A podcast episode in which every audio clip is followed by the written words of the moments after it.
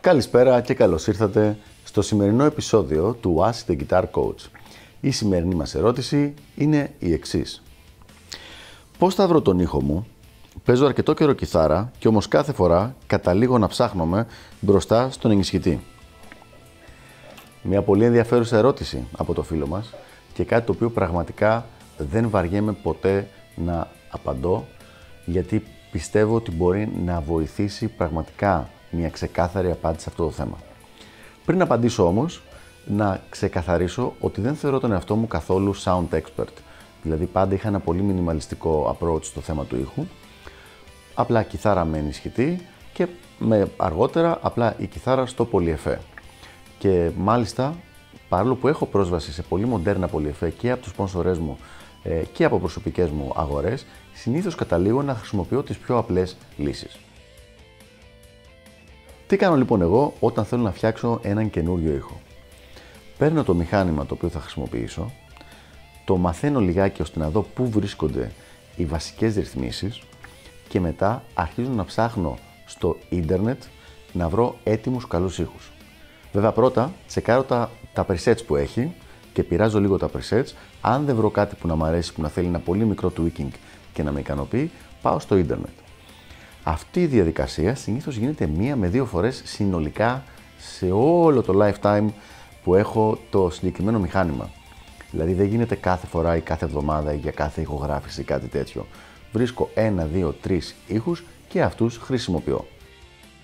Αυτό είναι λοιπόν και αυτό που προτείνω και σε μαθητές μου και σε συνάδελφους κιθαριστές που ψάχνουν το θέμα του ήχου.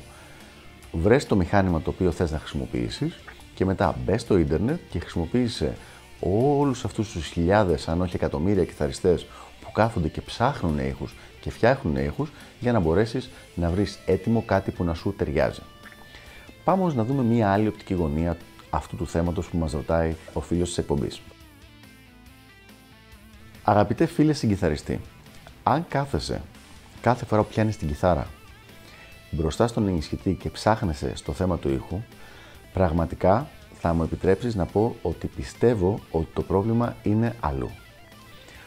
Τουλάχιστον 80% των περιπτώσεων, μιλάμε για τη συντριπτική πλειοψηφία των ανθρώπων που ακολουθούν αυτή τη διαδικασία, δεν το κάνουν επειδή το πρόβλημά τους είναι με τον ήχο τους. Το κάνουν για να αποφύγουν το να παίξουν.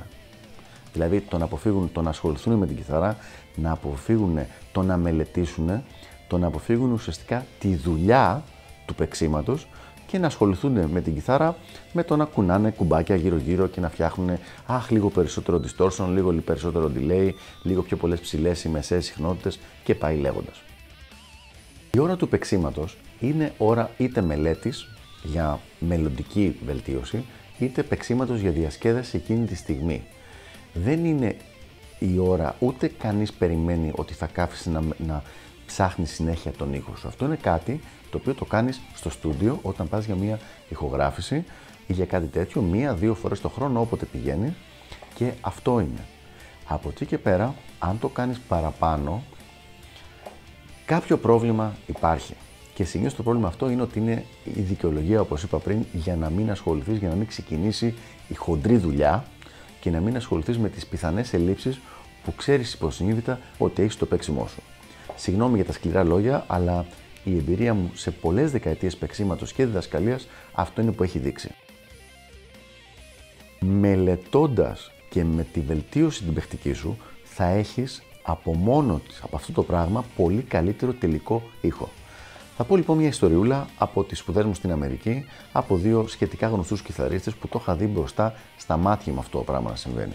Οι κιθαρίστες αυτοί, πολλοί από εσάς δεν τους ξέρουν γιατί είναι στο rock fusion κομμάτι, Αμερικάνοι και οι δύο, μάλλον ένας Αυστραλός και ο άλλος Αμερικάνος, είναι ο Brett Κάρσετ και ο TJ Helmerich. Και οι δύο λοιπόν αυτοί οι κιθαρίστες ήταν ε, από τους καθηγητές με τους οποίους έκανα ιδιαίτερα μαθήματα όταν ήμουν στο GIT, ειδικά με τον Brett Garsett για χρόνια. Ο Brett είχε ένα πάρα πολύ ωραίο ήχο στους δίσκους που έπαιζε.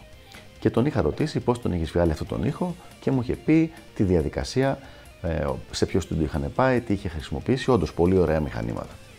Όταν αρχίζαμε λοιπόν να κάνουμε μάθημα μαζί και να αυτοσχεδιάζει μπροστά μου, εγώ είδα αυτό το μαγικό πράγμα, ότι ενώ έπαιζε με έναν πίβι απλό πανφτινο ενισχυτή των 10-15 W που υπήρχε τότε στο πανεπιστήμιο μέσα σε κάθε μικρό δωματιάκι, ο ήχος του ήταν 80-85-90% ίδιος με τον ήχο που έβγαινε στο δίσκο, στο CD. Το οποίο τι σημαίνει, ότι ο ήχος του ήταν στα χέρια του. Δεν λέω ότι δεν είχε καμία σημασία ο εξοπλισμός, αλλά δεν ήταν ο εξοπλισμός η ειδοποιώς διαφορά. Το ίδιο συνέβαινε και με τον DJ Helmerich. Και μάλιστα ο TJ, επειδή έχει ένα πολύ ιδιωματικό τρόπο παίξήματος, με την κιθάρα 8 finger tapping και την κρατάει έτσι, σαν τσέλο περίπου, εκεί ήμουν σίγουρος ότι αυτό που θα έκανε τη διαφορά θα ήταν ο εξοπλισμός που θα έπρεπε να έβαζε noise gate, να έβαζε συγκεκριμένα μετρημένα την παραμόρφωση και μετά να την αύξανε στο στη μίξη και τέτοια πράγματα. Τίποτα από όλα αυτά. Απλά την κιθάρα του και τον ενισχυτή με με το distortion το οποίο ήθελε. Και μιλάμε για τον ίδιο ενισχυτή πάλι, 10-15 W. Και ο ήχος να είναι 80-85% ίδιος με το CD. Συμπέρασμα λοιπόν βγάζουμε από όλα αυτά τα πραγματάκια που είπαμε σήμερα για αυτό το θέμα. Νούμερο 1. Βελτίωσε το παίξιμό σου. Κάνε τις ασκήσεις σου, κάνε τα μαθήματά σου, κάνε τη δουλειά που πρέπει να γίνει και η δουλειά αυτή και μόνη της θα βελτιώσει τον ήχο σου πάρα πολύ από μόνη. Δηλαδή τα δάχτυλά σου θα βγάζουν καλύτερο ήχο στο όργανο και από το όργανο και από, την, από τον ενισχυτή σου. Το δεύτερο πράγμα που μπορούμε να καταλάβουμε είναι το εξής. Ότι πάρα πολλοί κόσμος και υποψιάζουμε ότι αυτή είναι και η περίπτωση του φίλου που μας έστειλε την ερώτηση, αυτό που καταλαβαίνει είναι ότι δεν είναι ευχαριστημένος το παίξιμό του, αλλά προκειμένου να αντιμετωπίσει τον πραγματικά τεράστιο πολλές φορές όγκο δουλειάς που χρειάζεται για να βελτιωθεί, αρχίζει απλά να πειραματίζεται με τα πεταλάκια ή με τα κουμπάκια του κάθε ενισχυτή, του κάθε πολυεφέ, προκειμένου να γλιτώσει αυτή τη δουλειά. Δυστυχώς αυτό δεν το έχουμε δει να φέρνει αποτέλεσμα. Όντως μπορεί να φτιάξει ένα καλύτερο ήχο, αλλά πάλι δεν θα είσαι ευχαριστημένος στο παίξιμό σου. Οπότε αυτό που προτείνω εγώ είναι όσο το δυνατόν πιο γρήγορα να αρχίσεις να ασχολείσαι με την κιθαριστική σου βελτίωση και όχι απλά με το να πειράζεις τον ενισχυτή και να τρως το χρόνο σου, τον ξοδεύεις εκεί πέρα μπροστά. Αυτά λοιπόν για το συγκεκριμένο θέμα. Ελπίζω να βοήθησα και τα λέμε στο επόμενο επεισόδιο του Ask the Guitar Coach. Γεια χαρά!